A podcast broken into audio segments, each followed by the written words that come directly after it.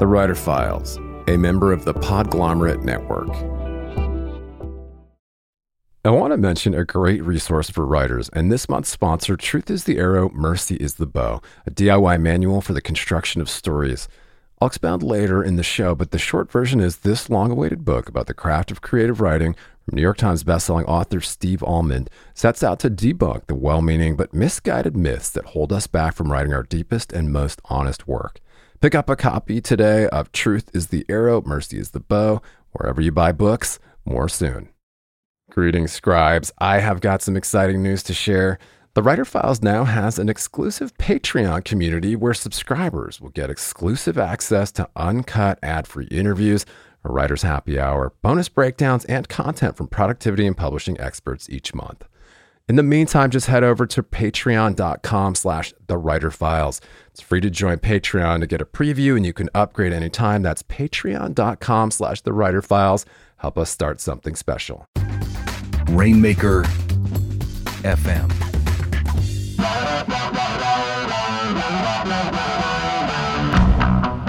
Hey, welcome back to the Writer Files. I'm your host, Kelton Reid, here to take you on another tour of the habits, habitats, and brains renowned writers. And in part two of this interview, uh, the senior culture writer for BuzzFeed News and author of the debut novel Startup, Doree Shafrir, took a few minutes to talk with me about the early days at Gawker, her highly anticipated fiction debut, and her tips for getting words onto the page. The veteran online journalist started out at the Philadelphia Weekly before taking a position at Gawker in 2006. She went on to work as an editor and staff writer for the Rolling Stone and the New York Observer, and has contributed to publications including the New York Times, New Yorker, Slate, The Awl, New York Magazine, The Daily Beast, and Wired. Her whip smart debut novel is Startup, a satirical skewering of startup culture in New York City that proves there are some dilemmas that no app can solve. Vanity Fair's Nick Bilton, former tech and business columnist for the New York Times, said of the book, I was hooked from the first page and found myself lost in a beautifully written fiction that so succinctly echoes today's bizarre reality. Doree also co hosts a podcast with husband and Nerdist alum, TV writer Matt Mira, titled Matt and Doree's Eggcellent Adventure, described as an unintentionally hilarious journey through the world of infertility. In part two of this file, Doree and I discuss the reality and frustration of writer's block, why she made the revelatory move from Microsoft Word to Scrivener, how the author manages stress, hint HGTV, the city as muse, and why done is sometimes better than good. And if you missed the first half of this show, you can find it in the archives on iTunes, on writerfiles.fm, and in the show notes.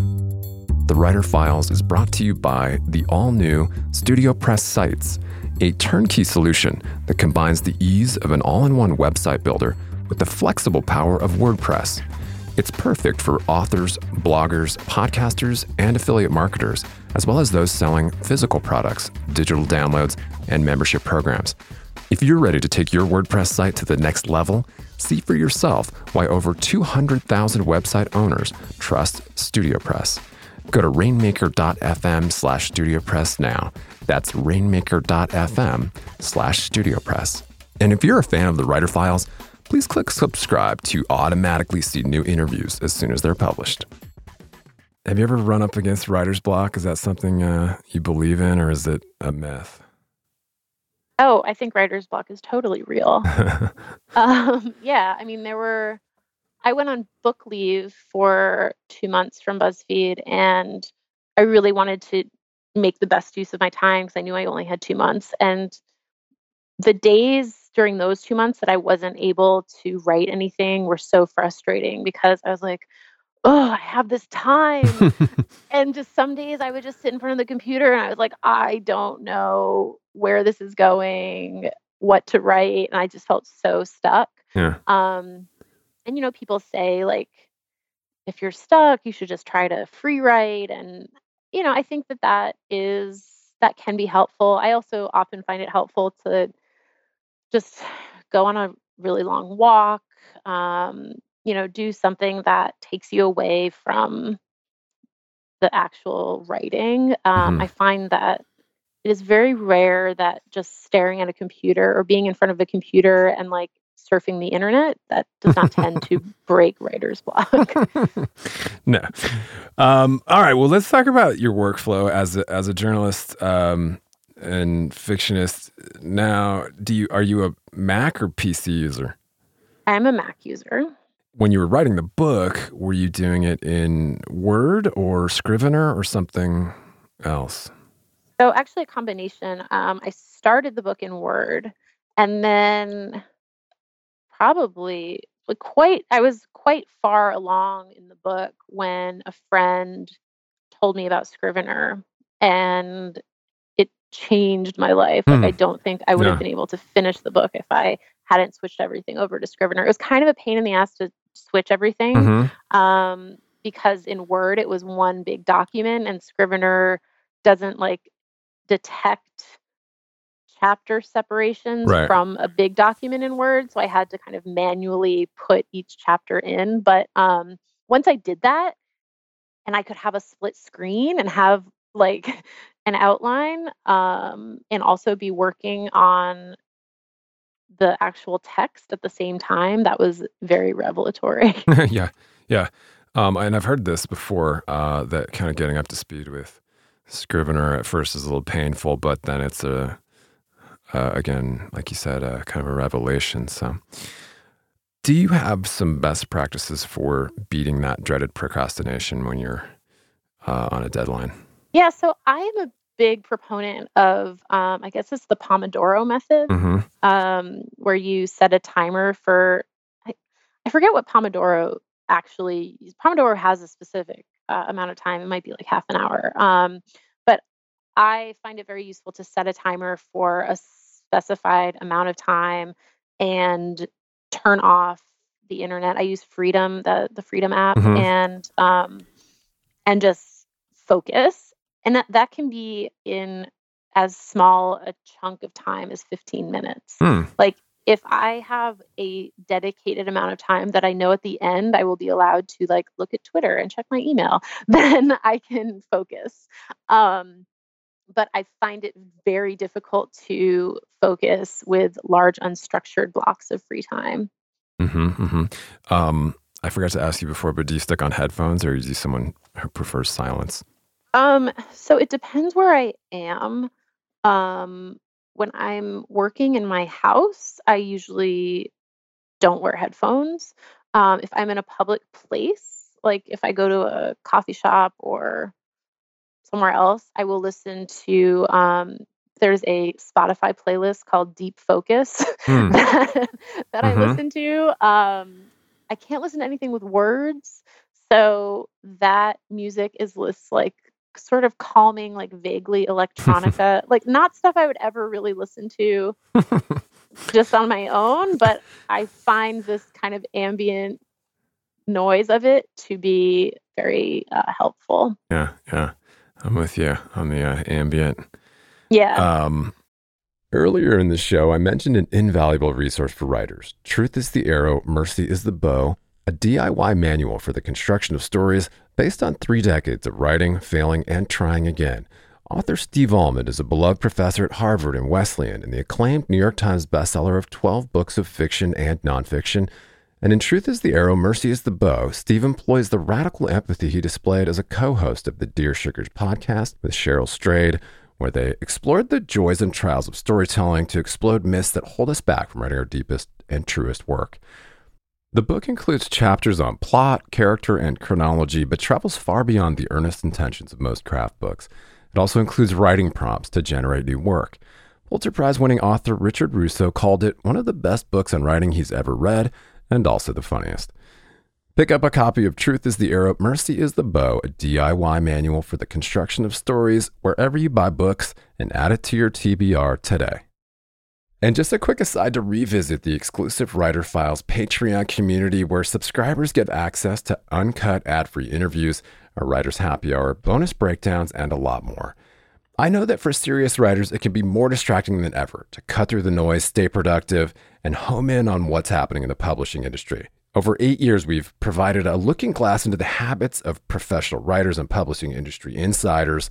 And as your humble host, I've decided to launch a membership based Patreon for serious scribes to cut through the noise, swap tips and tricks, and hang out with like minded peers. Just head over to patreon.com slash the writer files for bonus writing resources, monthly episode breakdowns, writers happy hour, a community of your peers, ad free episodes, and more. It's free to join to get a preview and you can upgrade anytime. That's patreon.com slash the writer files. Help us start something cool and special. Keep calm and write on. Okay, so uh, how does Doree Shafrir unplug at the end of a, a long writing day? Um, Besides well, if my- blackjack.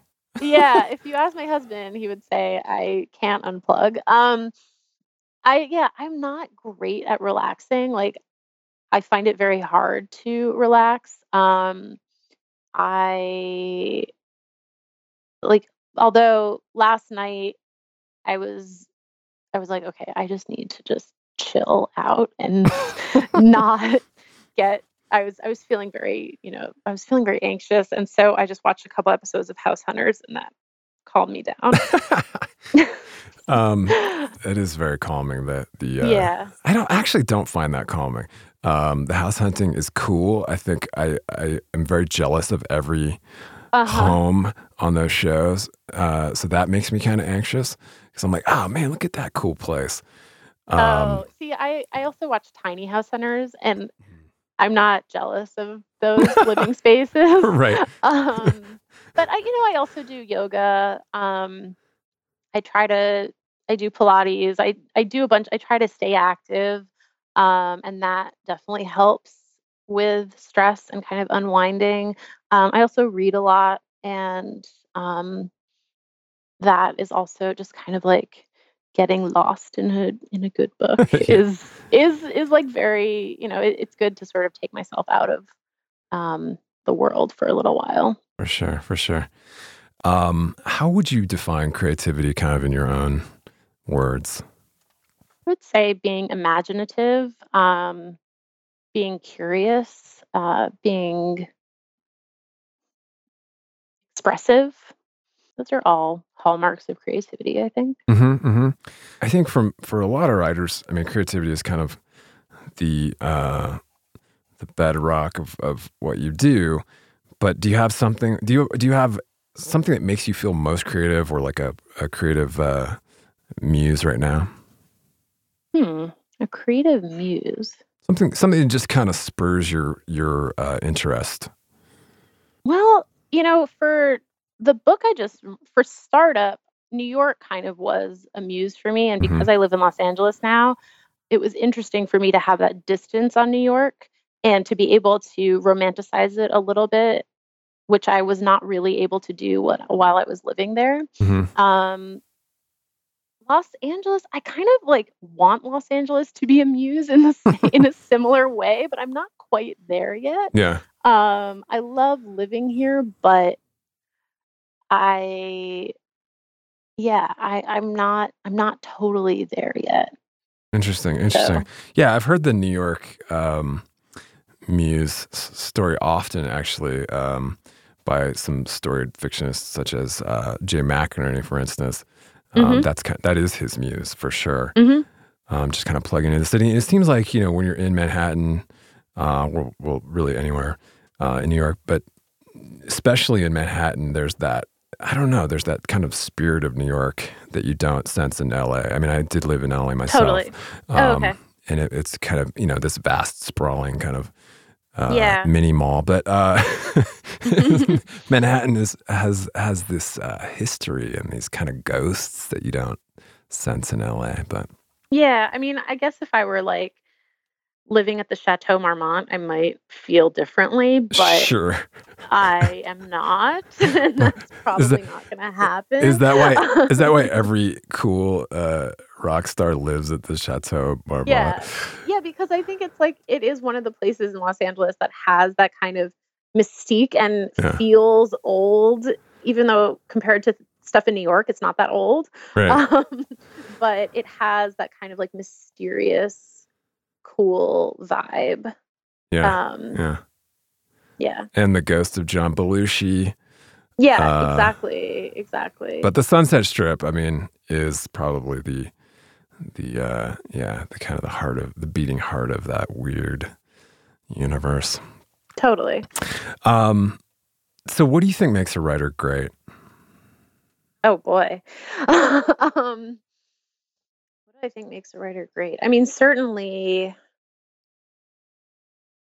having imagination and being able to create characters and worlds and narratives that take people out of their worlds, like kind of what I was just Mhm. saying. Like, I, I think it's really hard to um, it's really hard to write a book that people feel completely engrossed in. And I always admire writers in any genre who are able to do that. Um, and of course, on like a purely kind of mechanical prose level, there's there's a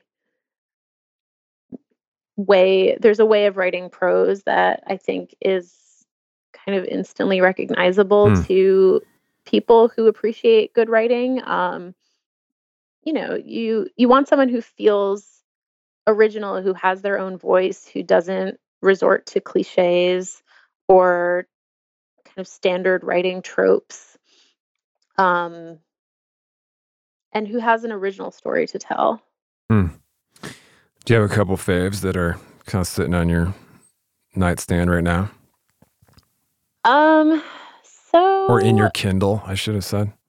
Yeah. Well, you know, I actually I have really I'm one of those people who has been going back and forth, uh, ebook and paper. Mhm. Um I really I kind of appreciate both of them for for different reasons. Um certainly traveling is a lot easier with an ebook.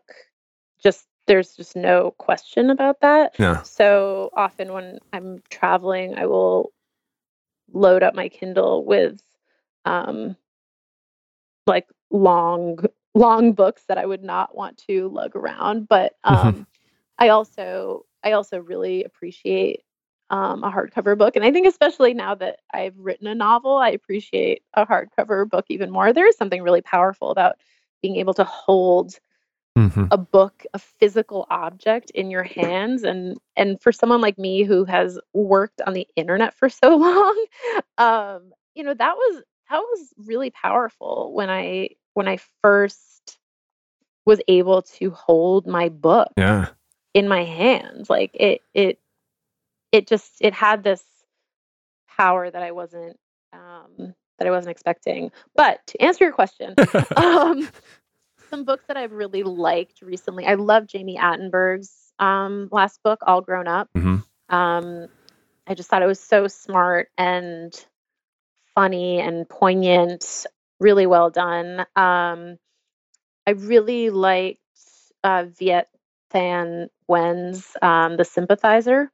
Um, I thought that was such an amazing book. Uh, Chimamanda Ngozi Adichie's book, Americanah. hmm I loved um what else have I Oh, I just my my colleague Scaachi Koul has a book of essays coming out called um, One Day We'll All Be Dead and None of This Will Matter, Mm. which in my opinion is like the best title for a book of essays ever. Um, and not just because I know Scaachi, but her book is just so good and I am I am always a little bit skeptical of like people in their 20s who write books of essays or memoirs, but she is so talented and so funny and so sharp. Um it's just it's such a good book. She is the daughter of Indian immigrants and grew up in Canada and just has really smart things to say about race and it's in immigration and Canada. Um it's it's it's a really it's a really really great book. Nice, nice. Um, all right. So before we kind of wrap it up here, I could keep you all afternoon, I'm sure, but you have places to be. Um, as most writers do, do you have like a, a best love quote kind of floating over your desk or in your mind? Um,